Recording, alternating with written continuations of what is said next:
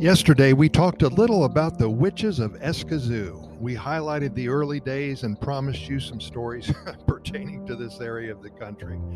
God, there's so many stories, so much folklore here in Costa Rica. One of the most told stories is that of Maria La Negra. The witches of Escazú gave birth to a terrifying legend known as Maria La Negra. Maria was a black woman who lived in Escazú and was known as one of the last renowned witches in the area. Locals feared Maria because they suspected she possessed the power to transform herself into a giant black pig. When her grandfather discovered her in a deep trance performing rituals behind her house, she warned him not to tell anybody about what he had seen. After learning that her grandfather has shared her secret with the neighbors, Maria felt very vindictive. She cast a spell that caused the death of one of his favorite grandchildren and continuously harassed him in the form of the ghostly and monstrous black pig. The legend of Maria La Negra is one of the many tales that credit women with transformative powers, usually choosing to do so after being disappointed in life. La Segua. One such morality tale tells a story of the Segua, a cursed woman from Cartago, just east of Costa Rica, who seeks to entrap wandering men. Once a beautiful girl, she fell in love with a Spanish officer who would trick her into sexual misconduct, to then leave the city to never be heard from again driven insane by his disappearance and his own disgrace.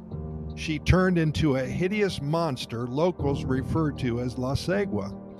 She is said to return to her beautiful self and wait by desolate roads for unsuspecting men after they are lured excuse me they are lured in by her beauty and often offer her a lift they come face to face with a monster with the skull of a horse and burning red eyes the morality speaks to men and women both. It warns men about the dangers of beautiful and lonely women who can tempt them away from their families.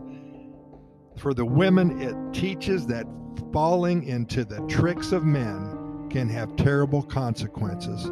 By the way, Segua is derived from the word Sihua, which means woman in Nahi- Nahuatl. That's N A H U A T L. This is a group of languages stemming from Aztec or Nahuan origin, meaning that the story could have stemmed from there as well. Anyway, there's so much synergy in Mother Nature, and it's been going on for hundreds, thousands, tens of thousands of years. And a lot of this pertains to the fables and to the stories and to all of the folklore in Costa Rica.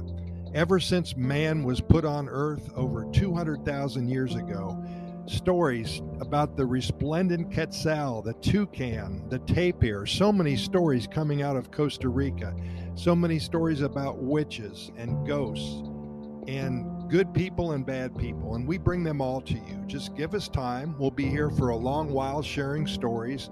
We hope you'll be here with us as well to listen. There's so many stories coming out of Costa Rica. Stick around, we're just getting started.